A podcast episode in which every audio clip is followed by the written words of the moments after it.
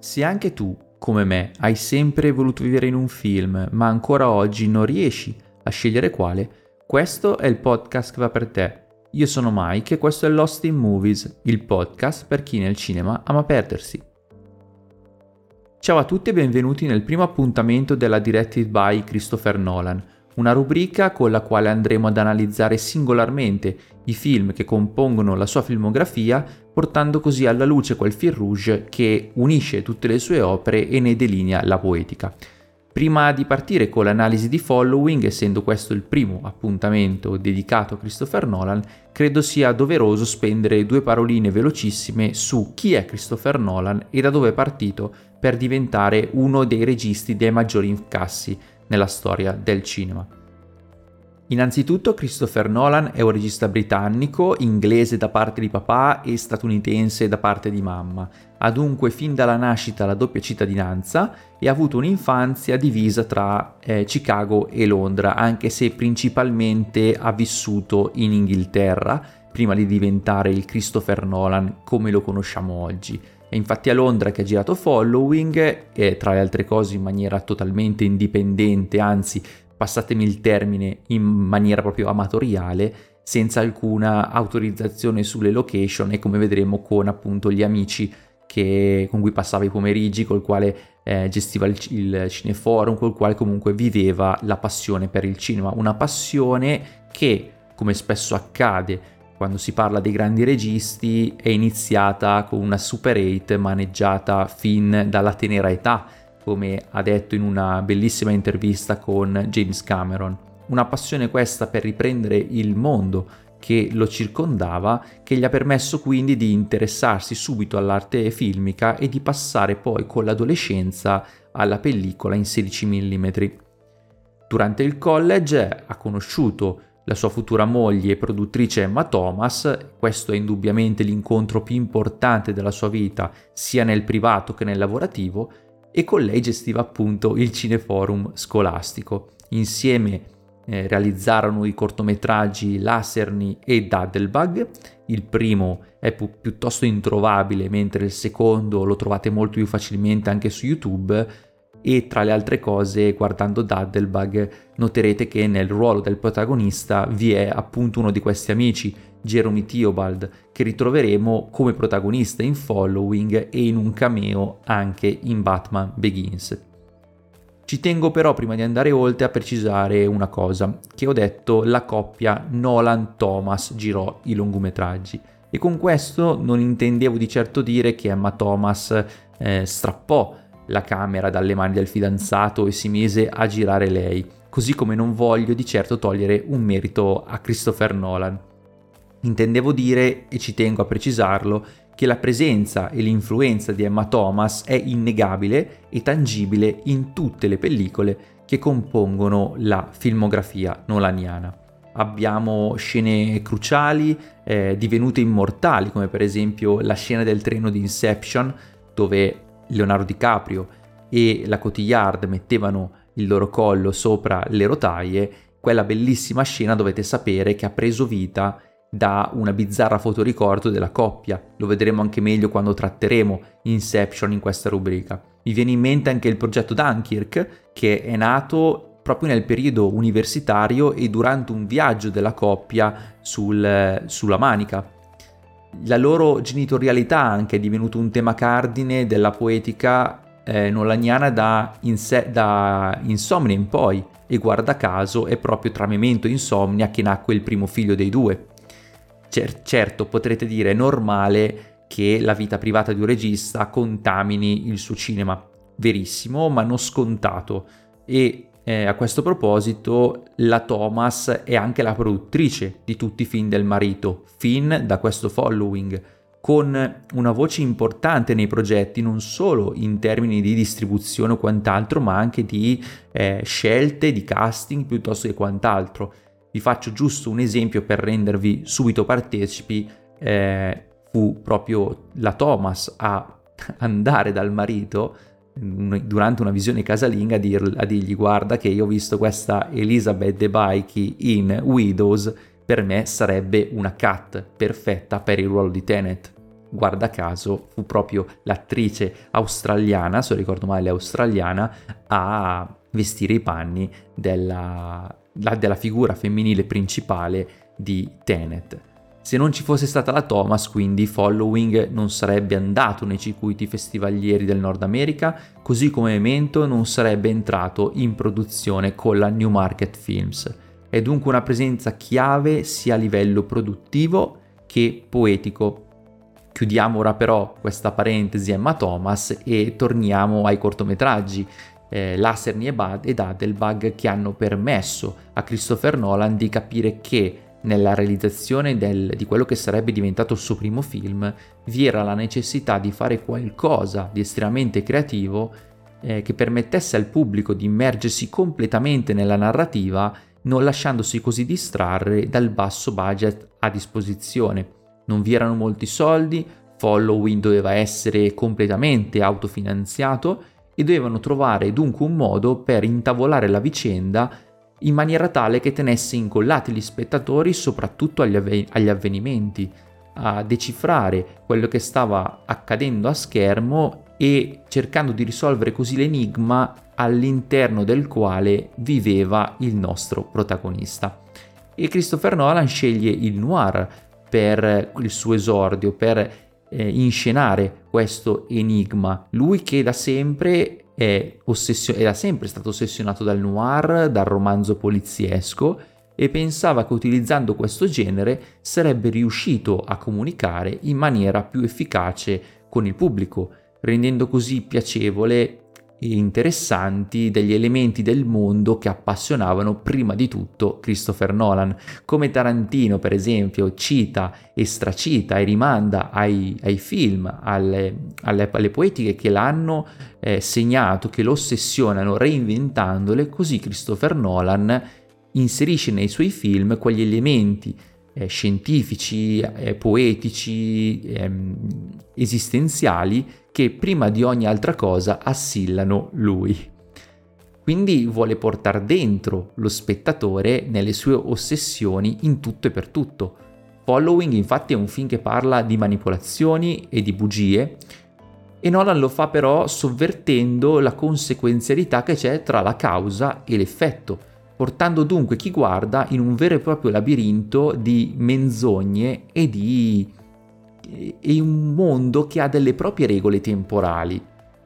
Capite bene che non è propriamente semplice inserire in un genere come il noir, che ha degli chiari stilemi, che è radicato nella cultura cinematografica fin dai suoi albori, un qualcosa di nuovo e poco comune fin dai primi minuti, andando così a sviare l'attenzione del pubblico da quella mancanza di denaro nella produzione. Infatti Following è costato nel complesso soltanto 6.000 dollari e la quasi totalità è stata utilizzata per l'acquisto della pellicola in 35 mm che non poteva di certo andare sprecata. Non, non vi era la possibilità di comprarne un'altra qualora fosse finita e dunque gli attori, che come abbiamo detto erano anche gli amici della coppia, dovettero provare le scene un quantitativo spaventoso di volte prima del chuck vero e proprio. Vi era la regola, infatti, o per meglio dire la necessità, che ogni scena dovesse essere ripresa massimo per due volte, altrimenti, come vi ho detto, la pellicola non sarebbe bastata. Questo è un grosso limite, dunque, che andava però ad aggiungersi al fatto che comunque si trattava di una produzione indipendente con attori non, profes- non professionisti che lavoravano, studiavano o entrambe le cose e ci si ritrovava unicamente nel fine settimana per girare. Eh, le riprese infatti durarono quasi un anno, dal 96 al 97, con il film che nel 98 entrò nei circuiti festivalieri europei. Ma questa lentezza, se vogliamo chiamarla così, permise a Nolan Co. di studiare con una maggiore cura quelle due o tre scene che andavano girate nel weekend durante la settimana. Immaginiamo quindi un following come un film, un esordio eh, che, stato, che ha seguito la seguente lavorazione tanti piccoli corti in tanti piccoli weekend che alla fine vennero montati insieme in un unico grande film. E se ci pensiamo, questa lavorazione non è poi tanto diverso da un Clerks di Kevin Smith, che è indubbiamente una delle più grandi influenze di Following, Se Kevin Smith infatti girava di notte nel negozio in cui lavorava con amici e colleghi, qui Nolan gira con gli amici nel weekend. Entrambi utilizzano, sfruttano a loro vantaggio il bianco e nero come punto di forza. Non solo, per, non solo Nolan è bravo a dargli anche questo taglio espressionista, ma il girare in bianco e nero gli permetteva di divincolarsi, di essere più flessibili, di avere meno problemi con il bilanciamento tra luci artificiali e naturali. Ed è così più facile andare a fare un lavoro finale che rientra nella categoria accettabile, non avendo il budget del cinema hollywoodiano, girare sul loro stesso campo da gioco, citando Tarantino, eh, che sarebbe il cinema a colori principalmente, avrebbe reso una netta differenza, avrebbe svilito following, creando così una netta disparità visiva di mezzi e di capacità monetarie che sarebbe stata lampante. Il budget è andato, abbiamo detto, quasi totalmente per la pellicola, ma a parte questo sono stati comprati per farvi capire un set luci base di 3-4 luci che Nolan principalmente utilizzava per adeguare il quadro quando i protagonisti si allontanavano dalle finestre. Perché se ci fate caso in quasi ogni scena di following c'è una finestra nello sfondo, o è girato all'esterno o se è all'interno c'è una finestra, questo per sfruttare le luci naturali. E tornò utile il fatto che Christopher Nolan aveva un passato da intervistatore solitario. Lui era bravo con le luci perché faceva interviste a dirigenti di aziende che avevano poco tempo e lui metteva su in 448 questo set di, quest- per fare queste interviste, sistemava le luci, faceva quello che doveva fare in 10 minuti e poi smontavano. Quindi era molto rapido anche sul set di following a sistemare, smontare e passare poi alla successiva scena grazie a questo suo background. Considerate poi che nemmeno le camere furono comprate, furono utilizzate due diverse camere, una per le riprese in interna e una per le riprese in esterna, che erano di proprietà dell'università capite bene che non vi era la possibilità né di strumenti, oltre che di personale e abbiamo già detto monetaria, per potersi confrontare con il cinema che veniva da oltreoceano. E il cercare di raggiungere quegli stilemi a ogni costo, non rendendosi conto dei mezzi di cui si dispone, cercando di fare il classico, il cosiddetto passo più lungo della gamba, è il principale errore da non fare e che la coppia Nolan Thomas non fa, riuscendo a sfruttare al meglio quel poco che aveva. Vi ricordate quando poco fa vi dicevo che vi era la necessità di agganciare subito il pubblico con una scena d'apertura ad effetto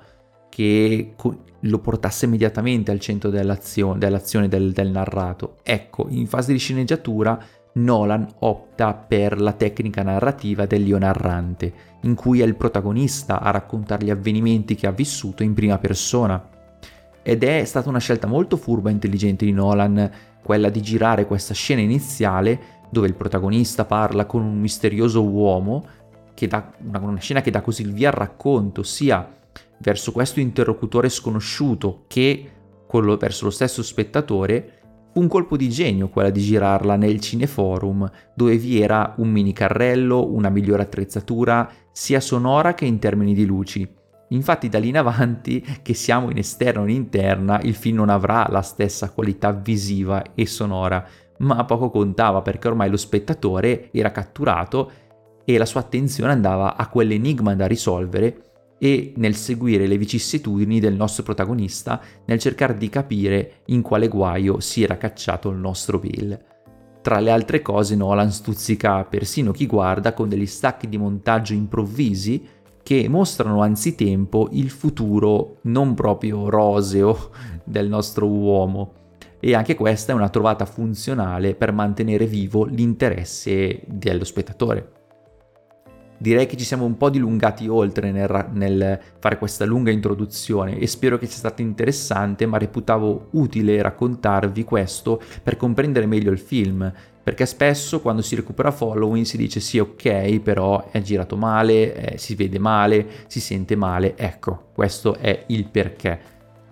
Andiamo ora però a cercare di scoprire di più sulla trama e sui significati che nasconde, perché alla fine di cosa parla following, qual è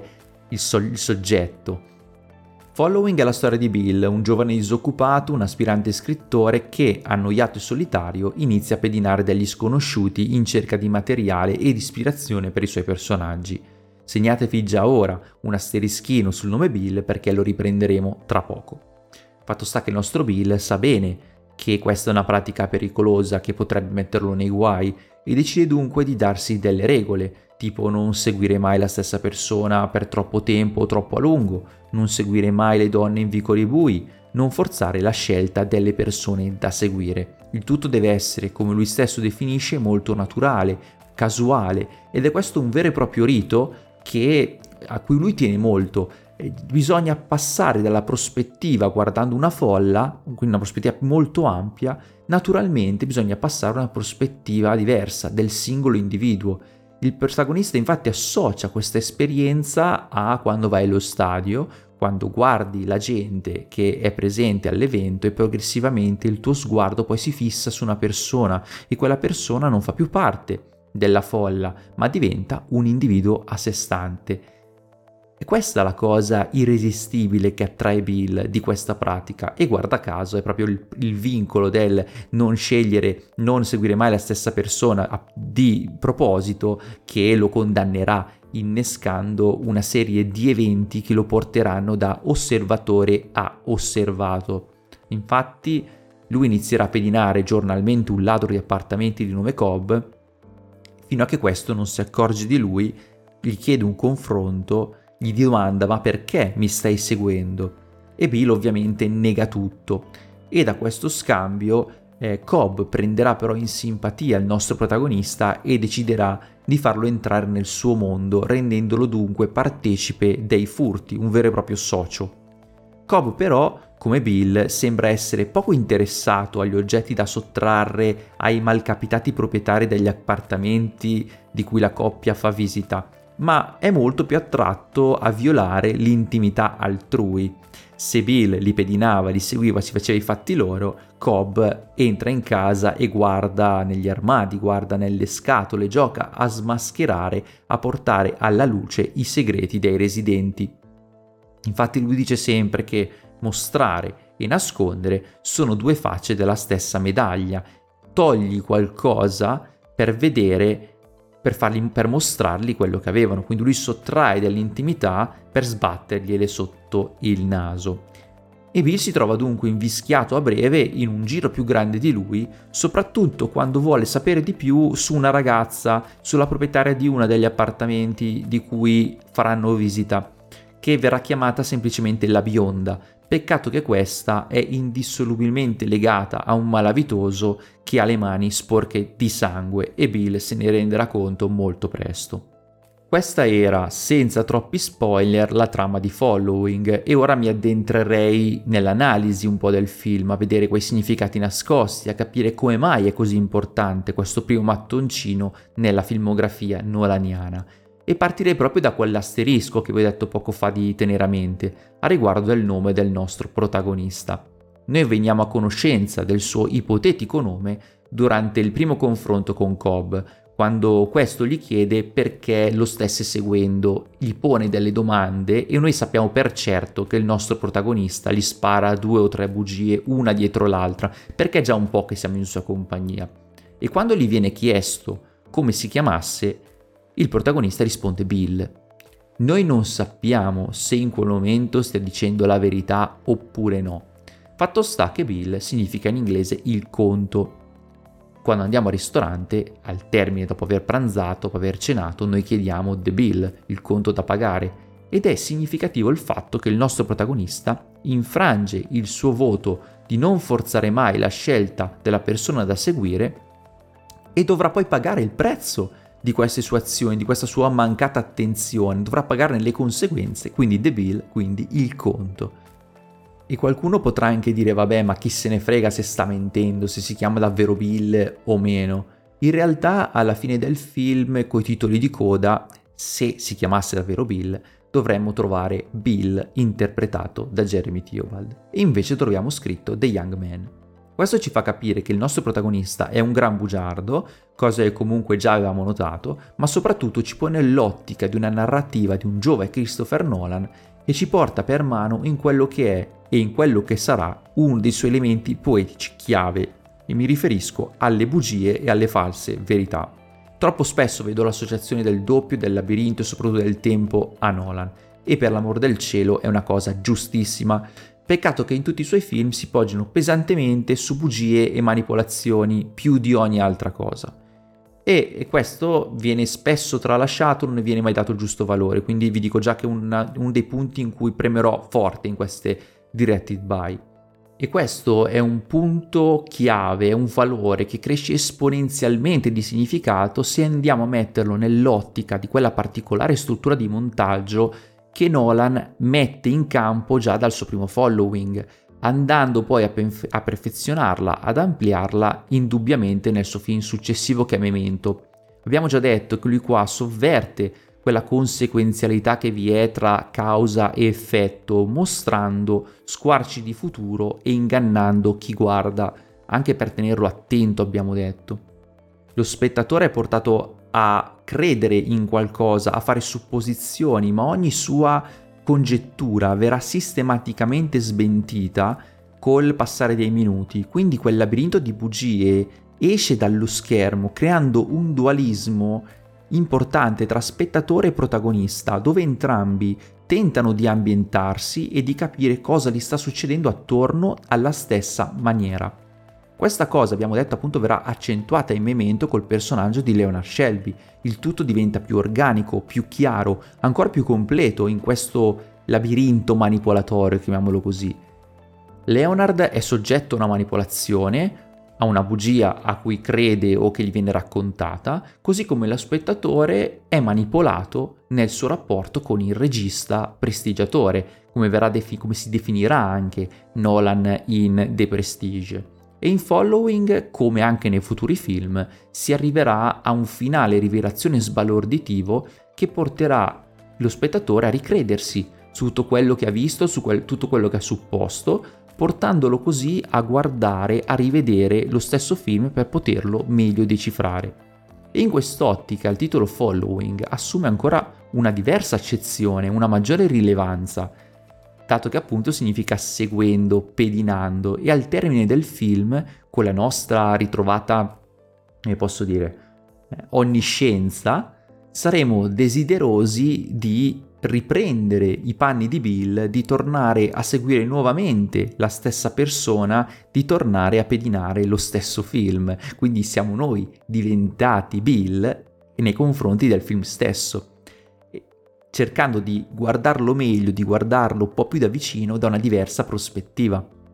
E già che stiamo parlando di cambiare punto di vista, ma anche di alter eghi, Unendo tutti questi vari aspetti è possibile notare come Following rappresenti anche il progressivo smarrimento di Bill. Cobb ricordo essere qui l'alter ego del regista e per quel discorso manipolatorio che vi ho detto poco fa, risucchierà nella sua spirale l'identità stessa di Bill. Cobb è prima di tutto un ladro di intimità e il loro rapporto più si andrà ad evolvere, più andrà a creare il primo doppio della filmografia nolaniana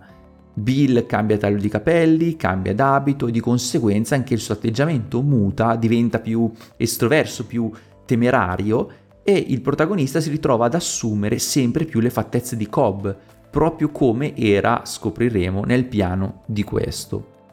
Un piano che, se cambiamo prospettiva, non possiamo sottrarci nemmeno, nemmeno noi quando andiamo in sala e il regista è bravo a narrare, a narrare la vicenda, la sceneggiatura è forte noi ci troviamo in empatia dunque con i protagonisti, riuscendo a entrare nei loro panni, riuscendo a vestire i loro abiti. E Christopher Nolan impara a gestire questo coinvolgimento per sua stessa ammissione proprio su questo set. Grazie ai limiti del budget, grazie a, al dover utilizzare per forza questa camera a mano, lui capisce che stare, de- stare tra gli attori, muoversi tra di essi, gli permette di essere al centro dell'azione permette ai suoi occhi di divenire quelli dello spettatore che guarderà poi un domani il suo film. Ancora oggi lui non usa zoom, non usa monitor, privilegia lo stare in mezzo agli attori con la macchina da presa e questo è un aspetto che è facile ritrovare nei suoi film successivi se si sa dove guardare ed è un aspetto chiave della poetica visiva di Christopher Nolan ed ecco perché i suoi film sono così accessibili popolari, attraenti come pochi altri. Accingendoci verso la conclusione di questo primo appuntamento della Directed By, potremmo dire che Following è il primo mattoncino su cui si posa l'intera filmografia del regista, sia in termini poetici che tecnici ma sappiamo bene, avendo visto i suoi film successivi, che gli oggetti hanno un ruolo cardine nelle sue narrazioni. Pensiamo per esempio alla trottola di Inception, agli oggetti invertiti di Tenet, alla pallina di The Prestige piuttosto che al cappello o alle fotografie di Memento. Sono davvero tanti gli oggetti che vengono ripresi e ai quali Nolan dà una particolare attenzione, una particolare funzione all'interno del film. E secondo voi, se questo è il primo film che delinea la poetica del regista, su cui tornerà sempre Nolan, può essere che manchi uno di questi oggetti? Ovviamente no, e anche in Following c'è un oggetto che spicca e che ci presta per descrivere metaforicamente l'intera opera. Ovviamente mi riferisco alla scatola, e quando Cobb andrà in uno degli appartamenti dirà una frase particolarmente significativa in merito. Trovando la scatola della padrona di casa dirà che è un onore guardare nella scatola di qualcuno e che la scatola è come se fosse un diario. Il proprietario la nasconde ma vuole che venga trovata perché nascondere, mostrare sono due facce della stessa medaglia. E quindi Following cos'è? Non è altro che il film, o per meglio dire la scatola, attraverso il quale Christopher Nolan nasconde, ma al tempo stesso mostra, gli elementi che andranno a comporre la sua personale poetica. Un po' come quelle scatole che noi intendiamo nelle nostre case dove inseriamo i nostri ricordi, le cose a cui siamo affezionati, Christopher Nolan inserisce in questo film, in questo following, le sue personali dichiarazioni di intenti, tutti i suoi elementi a cui stanno a cuore, di cui vorrà parlare e che andranno nel futuro a comporre la sua poetica. E la cosa importante e folgorante è che Christopher Nolan lo fa da subito. La prima sequenza della filmografia di Christopher Nolan è il primo piano di una scatola di cui ne viene mostrato il contenuto. Vediamo queste mani lattice intente a trafficare con questi oggetti e personalmente a una prima visione mi era sembrato che li stesse togliendo e ricordo molto bene quando rividi il film e capì che in realtà quelle mani lì sta, stanno inserendo quegli oggetti in quella scatola. È Christopher Nolan che metaforicamente prende il doppio, il tempo, la manipolazione, la maschera, la con- il rompere la conseguenzialità del causa ed effetto, il labirinto e inserisce tutto questo nella scatola in following andando poi a riprendere questi temi nei film successivi. E questa scatola con questi elementi che ritroveremo viene nascosta all'interno dello stesso film, ma ricordate che il proprietario vuole che venga trovata e Nolan ci suggerisce dove guardare, anche spingendoci a riguardarci lo stesso film, a ripedinare la stessa opera e in questo senso Nolan è un regista diametralmente opposto a Lynch, che invece non dà alcun punto di riferimento riguardo alle sue opere, nemmeno la suddivisione in capitoli ha un nome, perché è lo spettatore a dover dare significato al film con il suo background. Invece Nolan punta sempre il dito, lascia sempre poco spazio all'interpretazione, sembra che ci vuole far guardare, tutto deve tornare, è un enorme ingranaggio che deve sempre e che lo spettatore deve risolvere. È un cubo di rubrica alla fine, ma che ha una soluzione ben chiara. Infatti mi trovo spesso, e ho citato Lynch apposta, a discutere di questa cosa con appassionati linciani che guardano un po' con occhio storto Nolan, che non lo gradiscono fino in fondo, appunto perché sono, preferiscono una visione di un altro tipo è lecito, non è che deve piacere a tutti l'uno o l'altro e non c'è né, né, uno giusto o uno sbagliato, sono due modi di vedere il cinema e due poetiche completamente diverse, seppur abbiano dei punti in comune, eh? come il bene e il male, comunque anche in Nolan bene o male tornano, bene o male, bene o male, però ci siamo capiti. E tornando al film, se tanto importante era la prima sequenza, lo è anche l'ultima, dove Cobb torna nuovamente a essere parte della folla All'inizio della scena vediamo Cobb che è al centro del quadro, attorno un sacco di gente, di sconosciuti, di passanti, e uno di questi si frappone tra il nostro sguardo e Cobb, mettendosi nel mezzo, poi ne passa un altro tra noi e la, ca- tra la camera e Cobb, e quindi progressivamente perdiamo di vista il nostro uomo che inizia piano piano a scomparire fino a che non lo vediamo più.